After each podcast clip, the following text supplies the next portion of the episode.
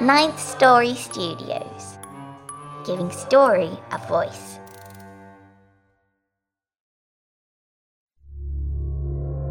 This podcast is part of the Dark Myths Collective. Visit darkmyths.org to discover more shows like this one. The darkness awaits.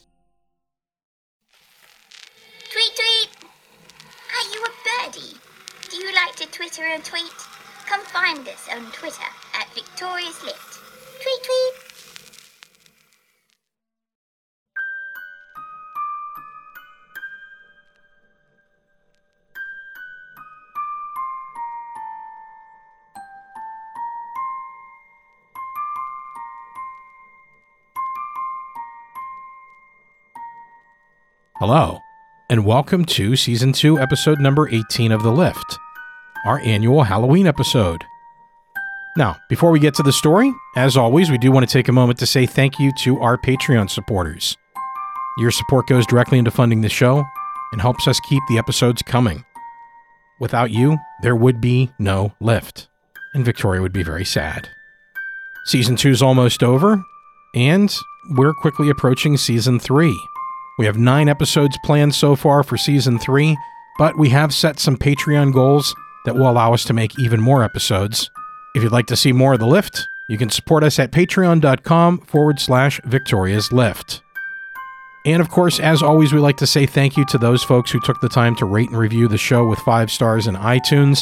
That does help keep the show in the charts, and everyone involved in the show loves to see that the show means something to you. So those ratings and reviews do mean a lot to us. Thanks so much. So, without further ado, I want to get into today's story. We'll let Brooke say hello, and then we'll let Victoria take us for a ride.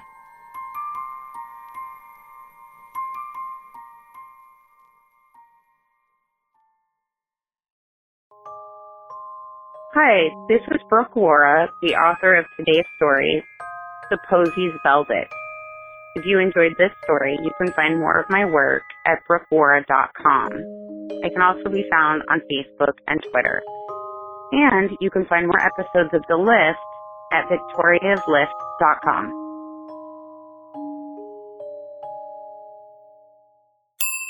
Let's go for a ride. My name's Victoria. I have lost so much.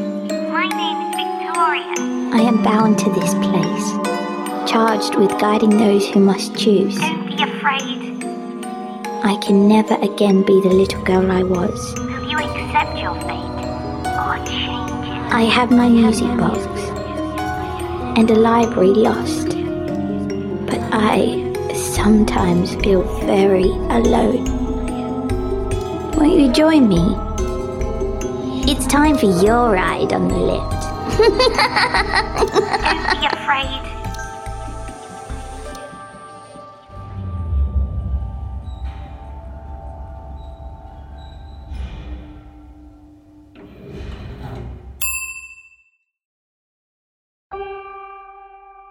On Halloween night, the building sits like a crone at witching hour. Every candle, every lamp burns. Victoria amuses herself with a trunk full of plastic masks. She has already pretended being a vampire, a witch with a long, warty nose, a cat, and a princess. On the rare occasion that the building chooses to exist in our world, a passerby might see the shadow of a little girl just there in the window and hear the echoes of her tiny feet running down the marbled hallways. But on this night, the building exists only in its own strange limbo state, and so no living soul hears her at play. It feels like ages since a visitor was here. Victoria has grown quite bored with the witch's hat and the vampire's cloak. A slamming door interrupts her diversions. Hiding behind a dusty potted plant, Victoria watches the old woman cross the lobby. Mrs. Susie.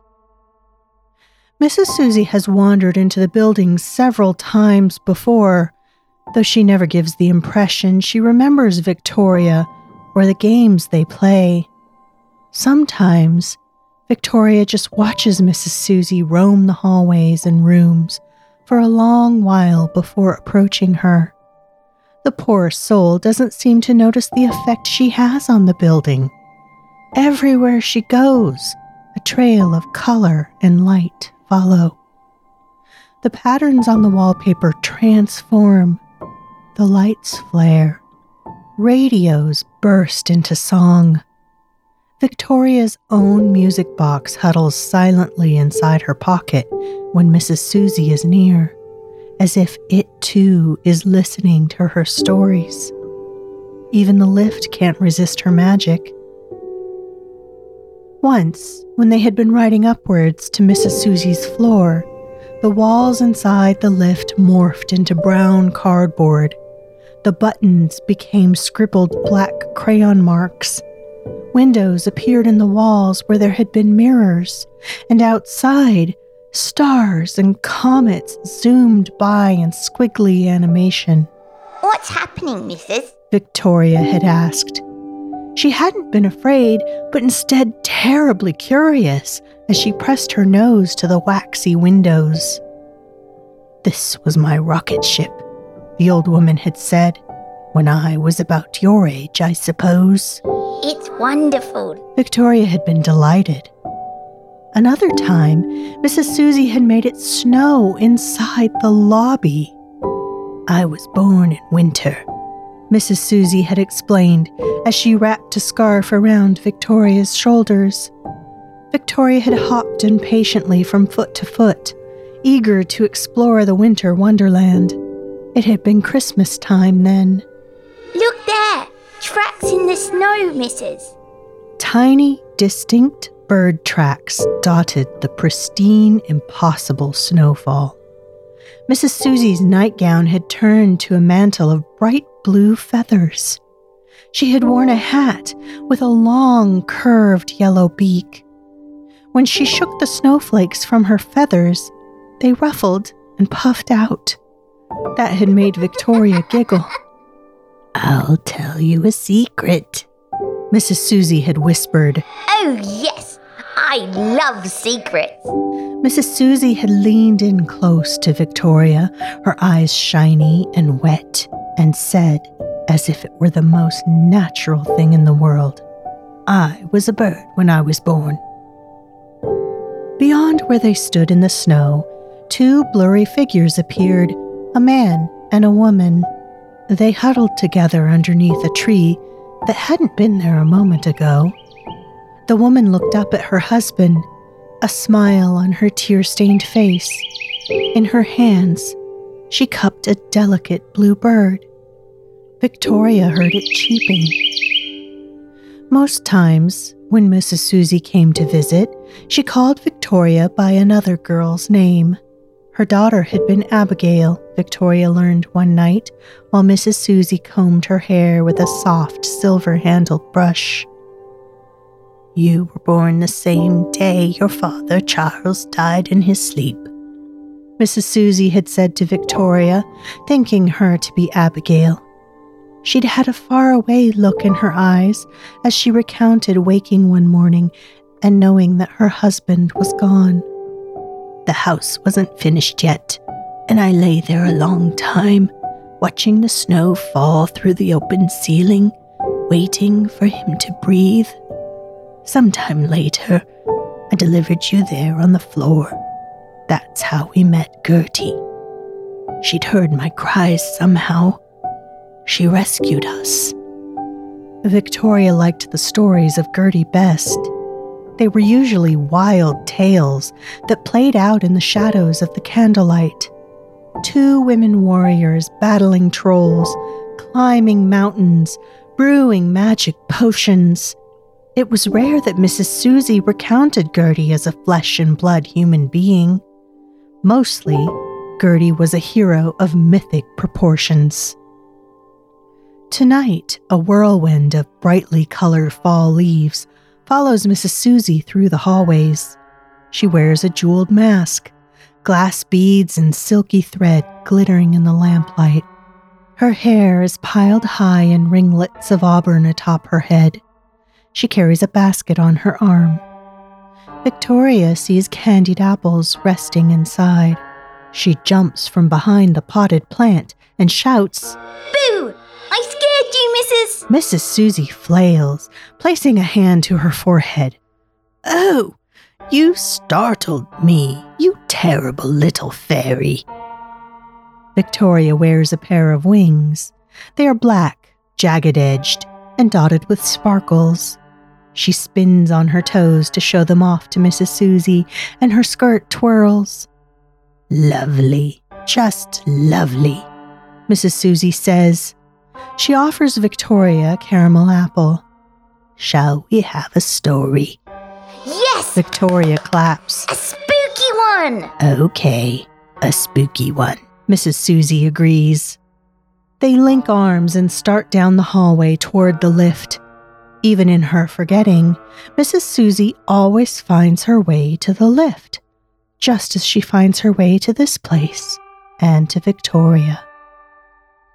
She begins Once upon a time, in a deep, dark wood lived. Oh, look, Mrs. Victoria releases Mrs. Susie's arm and runs through the hallway, trailing her fingers along the walls, which are covered in curling pages from a storybook. The text, handwritten in calligraphy, appears, wavers, and scrolls along the walls. Dark, twisting trees, drawn in pencil, creak as they reach out above their heads. A paper owl, two dimensional and creased down the center, takes flight near the ceiling. Yellow crayon marks blink in the shadows. Eyes watching them. Oh, this is. This is magnificent, Mrs. Mrs. Susie, who is caught up to her now, pats Victoria on the head and says patiently, So, once upon a time, In the deep, dark woods, lived a little woman and her little girl. They reached the lift, which now appears a cottage tucked into a hillside. The two were very happy in their little house with their little garden and their little dog. Hold on. Victoria retrieves her music box from the folds of her dress and turns the key until a tinkling melody fills the air around them. Every story needs music. Perfect. Mrs. Susie smiles. She continues. So they were happy for many years there, growing dandelions for soups and tea, teaching their dog tricks, baking breads, and fishing in the stream. Whoever in the world heard of dandelion soup? Victoria laughs. It was a secret recipe taught to the woman by. And here, Mrs. Susie pauses, hushes her voice to a whisper, and looks over her shoulder before saying, The fairy folk. Victoria shakes her dark wings, and Mrs. Susie nods solemnly. The woman and her daughter had made a special friendship with the fairies, Mrs. Susie explains. The music box continues to chime. In exchange for special breads and tea, they were allowed to live inside the hillside and gather wood in the forest and water from the brook. The pair never saw the fairies, for such a thing would never have been allowed. But they would sometimes catch shadow in the woods or hear bells in the night after wrapping their offerings in cloth and leaving them on the window sill. The next day, the treats were always gone, with just a few crumbs left behind. Victoria and Mrs. Susie open the cottage door and enter the lift. Standing in the darkness, a circle of light, like a candle flame or the soft beam of a flashlight, illuminates Mrs. Susie's face as she continues her tale. Then, one day, the woman fell very ill. The music takes on a dark note. A storm passed over the hillside, burying everything in snow and ice. The flowers died. The bread grew hard and stale. The water froze in the stream. Even their dear old pup ran away. The daughter, burdened with finding more firewood to keep her sick mother warm, stumbled upon a fairy house nestled among the magic toadstools in the woods. Tiny blue mushrooms sprout all around Victoria's feet. They are glowing inside the darkness of the lift. The music box tinkles. She was very bitter, tired, and lonely, says Mrs. Susie.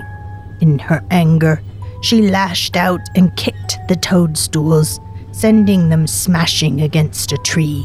She stomped on them, ground them into the snow, and cursed the fairies. Hadn't she and her mother always been kind and generous with them? Why didn't they protect her mother now against this terrible sickness?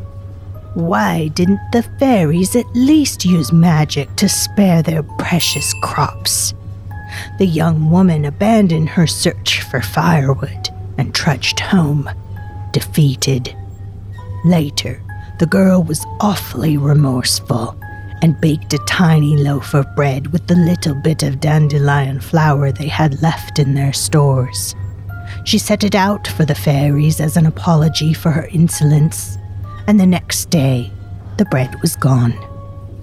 In time, her mother grew better.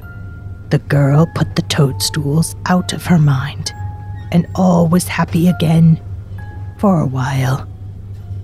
Here, the music falls quiet.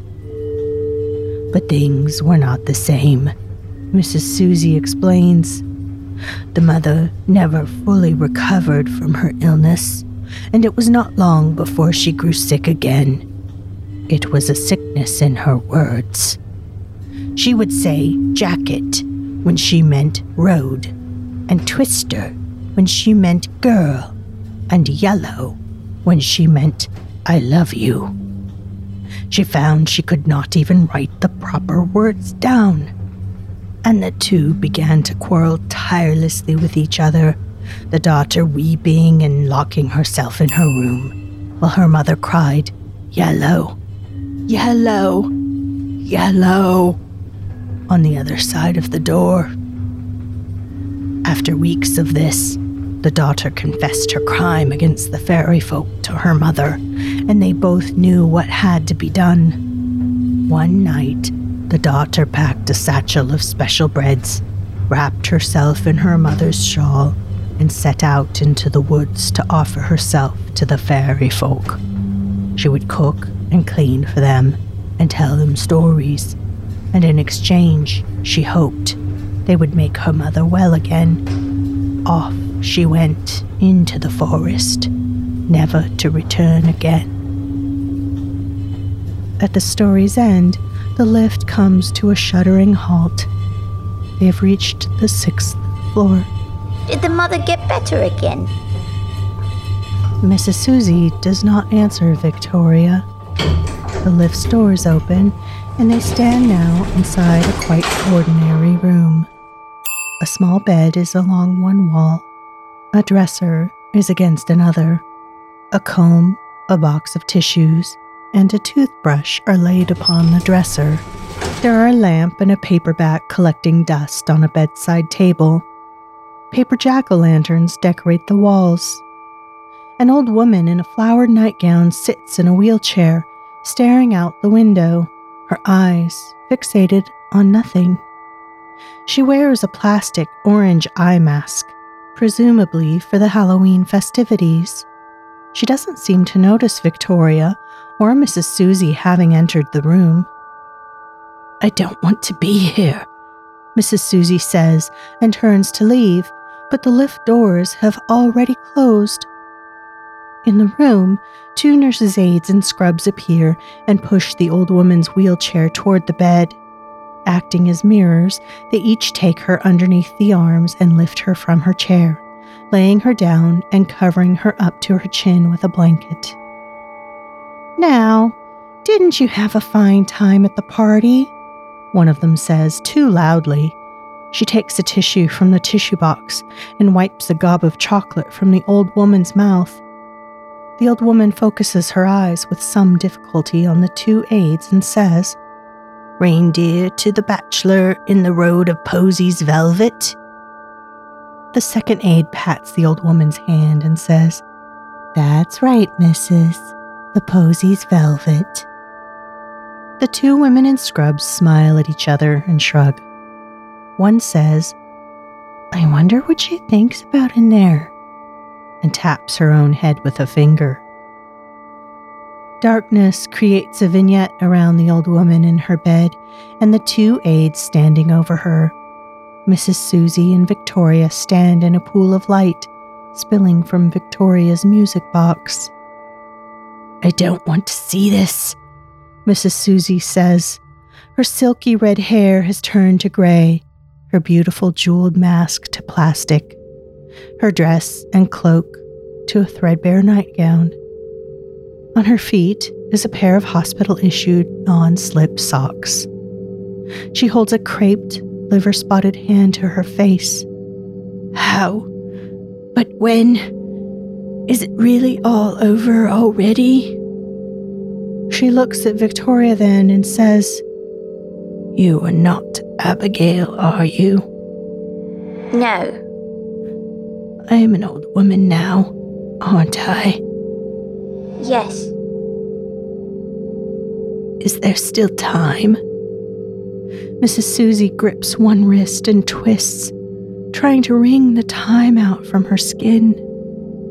There is so much I still want to do. Victoria places a gentle hand on Mrs. Susie's. No, Mrs. There is no more time. I'm not ready, Mrs. Susie cries. You are 90 years old. Victoria says. Ninety? Mrs. Susie rocks on her feet, and Victoria steadies her. You worked as a waitress in a roadside cafe most of your life, alongside your best friend, Gertie, the woman who heard your screams in the morning you gave birth to Abigail in the snow. Gertie, Mrs. Susie whispers. You and Gertie earned hefty tips serving travellers that stopped in the cafe as they passed through town. You told them fantastic stories about the fairies in the woods, little birds who grew into fair maidens, and even how once the entire village had frozen for decades in a terrible snowstorm. The two of you always meant to write down your stories, maybe even publish them, but somehow, in the hustle and bustle of daily life, working and raising Abby, you never did. Gertie passed away a little while after you came here, to this place. I never remarried. Mrs. Susie begins to cry, fat tears dropping onto her nightgown. There was a romance. A traveling salesman who had a wife, a family in another town. I was so stupidly selfish. It was a scandal, and I liked to hear the whispers that followed me everywhere I went. I thought, even after he broke it off, there would be time for someone. I never meant to die alone.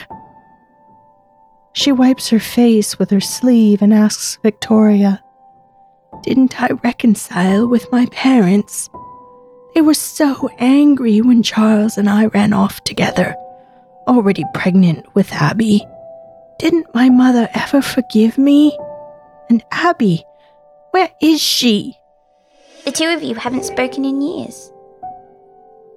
Mrs. Susie shakes her head and covers her ears. I can't stand to hear any more of this.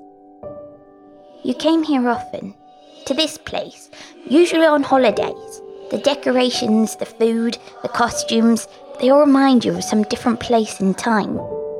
Your mind wanders, it escapes you, but Victoria pauses and squeezes Mrs. Susie's hand. we always end up here, in this room, on the sixth floor. This is a place for facing things we wish weren't true. You've had a long, full life, Mrs. even though. Do I have to go back? Mrs. Susie pleads. Couldn't I stay here with you where I. where I at least remember things? Victoria turns to the women frozen in the vignette of light in the room nearby. The old woman, the real Mrs. Susie, in the hospital bed, stares vacantly at the ceiling as a nurse places a pillow underneath her feet. Do you see that girl who's helping you into bed? Mrs. Susie nods. She sniffles. She is important to you. You won't ever be able to speak to her. Oh, what use is anything? Victoria continues. But you will have moments, lucid moments, when you smile at her, reach for her hand, nod when she asks you a question. I can't tell you how just yet. You will come to mean a great deal to her. When Mrs. Susie says nothing, Victoria says, She needs you, Mrs. I remember how Abigail looked. Yellow, yellow, yellow. Mrs. Susie says, It's just so unfair. The light from the music box grows blinding, and in a flash, Mrs. Susie has found herself in bed. She feels as if she is waking from a long dream and doesn't know where she's been. She does not know these blurry faced people with hands that pull and prod and push at her. She wishes they would leave her alone. She wishes they would stop talking so loudly. She is trying to listen to the music. It is faint, a tinkling melody that feels familiar to her. Before she can place the song, the memory left her mind. A young woman with a ponytail and a name tag tucks a blanket under her chin and asks if she is comfortable. Yes, she tried to say, but what comes out is cottage. Nearby, Victoria lingers in this world, watching. She doesn't want to leave just yet. The old woman still sees her, but does not recognize her anymore. The posies, velvet, Mrs. Susie says sadly. Victoria leans down, kisses Mrs. on the cheek, and whispers in her ear, It's okay. And just before Victoria winks out of our world, I'll remember you. The young aide startles, thinking she caught a glimpse of two glittering wings in the reflection of the window. She crosses the room and closes the blinds, sure it must be the lights from passing traffic. Talking to Mrs. Susie, she picks up the book from the bedside table. It is a book of fables. She flips to the chapter titled All Hallows Eve. Mrs. Susie? The aide searches the old woman's face for a sign of recognition. How about a story? A spooky one?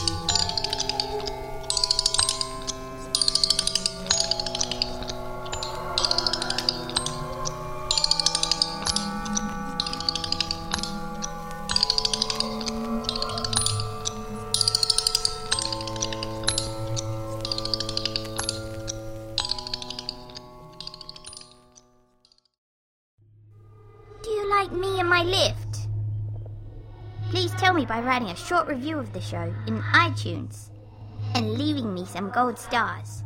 It helps others to find their way here too. I like gold stars. Can I have lots? Pretty please. Leave me stars and reviews at itunes.victoriaslift.com. Society 13 Podcast Network. Redefining podcasts. Society 13.com. I like to listen